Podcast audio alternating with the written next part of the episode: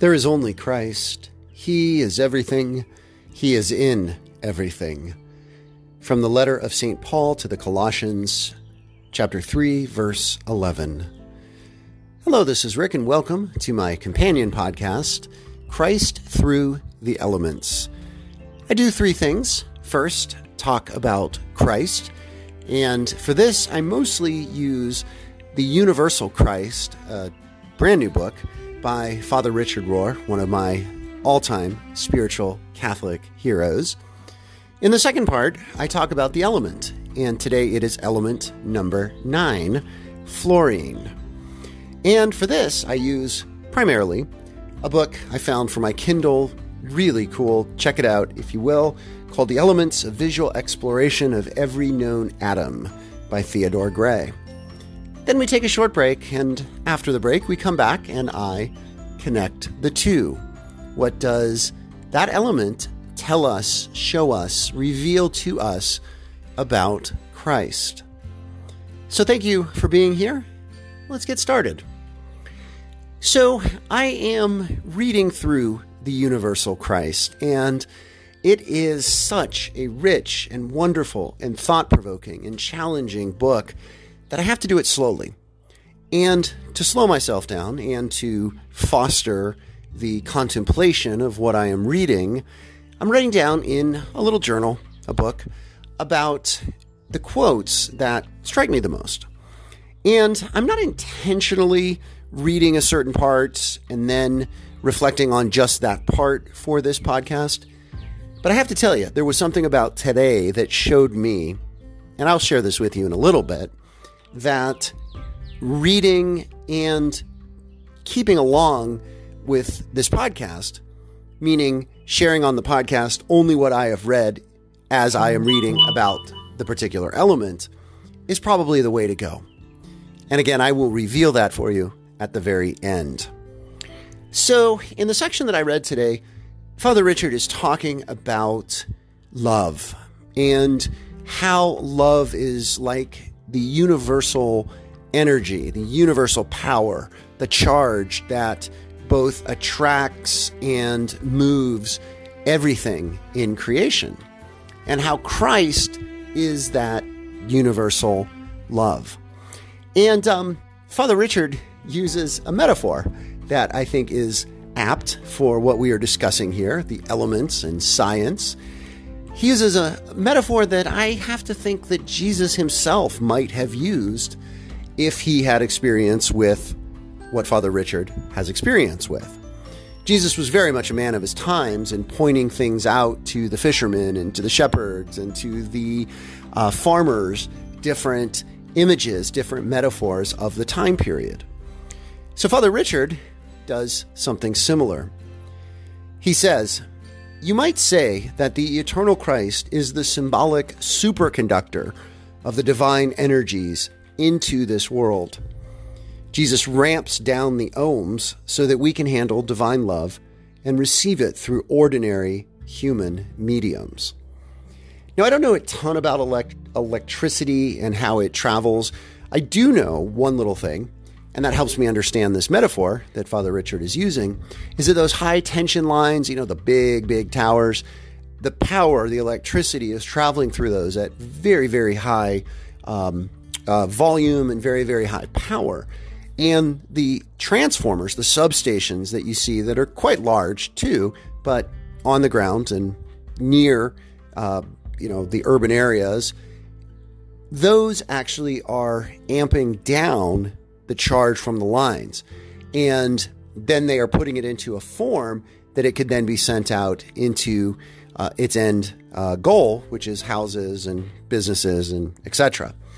I like that idea that it this divine energy, this divine power is so great throughout all of creation that it has to be channeled or incarnated into Jesus, this transformer, who then shows us and gives us the love that Christ throughout creation is constantly showering and and um, offering. I, like that image, and I hope you do too. So we're up to number nine, fluorine, or fluorine, I guess. The chemical symbol is the very simple F. And um, Mr. Gray, our author, says that it is one of the most reactive of all elements. And he uses the example he says if you blow a stream of the gas, the fluorine gas, at almost anything, it will burst into flames, including things we don't usually think can burn, such as glass. He says, perhaps ironically though, in its elemental form, it is highly reactive, but in its compounds, when it links up with chemical bonds with other elements, it is quite stable. And it is so stable that it is at the heart of one of our most significant compounds, most useful compounds. I bet you used it this morning if you fried an egg or cooked something in a pan. That is Teflon. And Mr. Gray tells just a really quick little story about how Teflon was accidentally discovered when they were trying to build refrigerants decades ago. And they came up with chlorofluorocarbon refrigerants and Teflon was sort of an accidental byproduct of that process, which was a good thing that something so positive came out of it because those chlorofluorocarbon refrigerants have actually been banned because they were so great at depleting ozone. And also, I learned, and I don't know if you know this, but Gore Tex, uh, the fabric that keeps you warm in the winter, keeps you dry as well, that actually has Teflon in it. So it's a a different um, uh, form of Teflon. Makes sense, I guess. And of course, fluorine and fluoride are connected, and that is a protectant of the teeth, which limits reactions, the chemical reactions in your mouth that cause cavities. So stay with me, if you will, through this short break, and we'll come back and talk about how Christ can be understood and revealed through fluorine.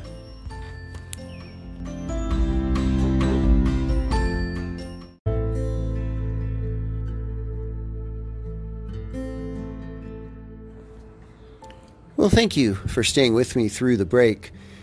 So, in light of what we've talked about with Christ and fluorine, how do they connect?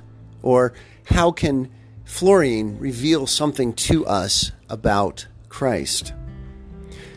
Well, first of all, just a little clarification about Christ.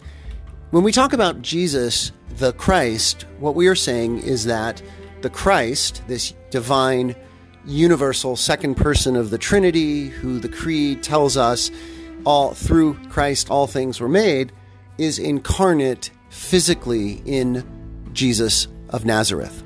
So when we look at Jesus, who he was, what he did, where he went, what he said, we see the Christ in human flesh. So just keep that in mind. Well, fluorine, I am struck with this paradox, really, of by itself how reactive it is, and also how, when it is paired or partnered or bonded with others in the periodic table, other elements, it becomes quite stable. In fact, so stable that you can get Teflon, which nothing reacts with, everything just kind of falls off of. And I have to think Jesus the Christ was kind of like this, both of these, right?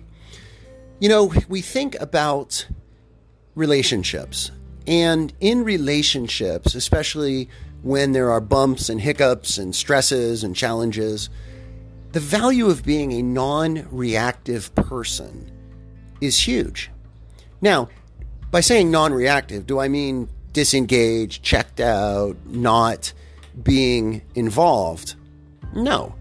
What I mean is not being reflexively reactive, right? To use the metaphor of fluorine, right? When fluorine gas is sprayed on a surface like gas, um, that surface has no choice but to burst into flames because that is the reaction that fluorine causes. And quite frankly, there's people walking around who are just triggered by everything. Anything can set them off into blind rage or sadness or despair or any number of states of being. And they don't really have a choice, right? They are reacting reflexively.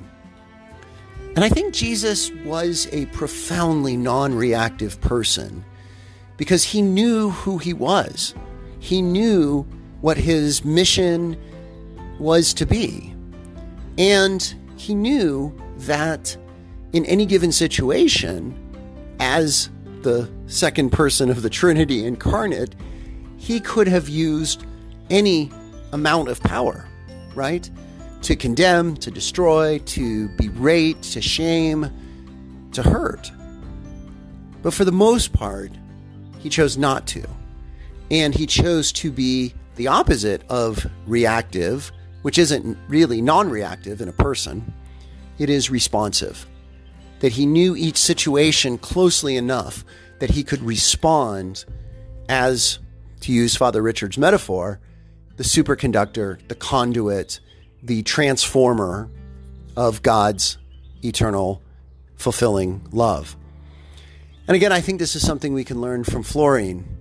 And to even take it a step further, what allows fluorine to move from being so highly reactive to profoundly non reactive? Bonding, right? Relationships. It needs to be with other elements that change it when it links up, hooks up with those other elements. And again, I think you see this a lot in recovery. 12 step and other forms of recovery. That people come in very reactive because of the damage that they've taken in their lives, the addictions that they've suffered with, just the things that they've learned or not learned, how to be in the world in a healthy way.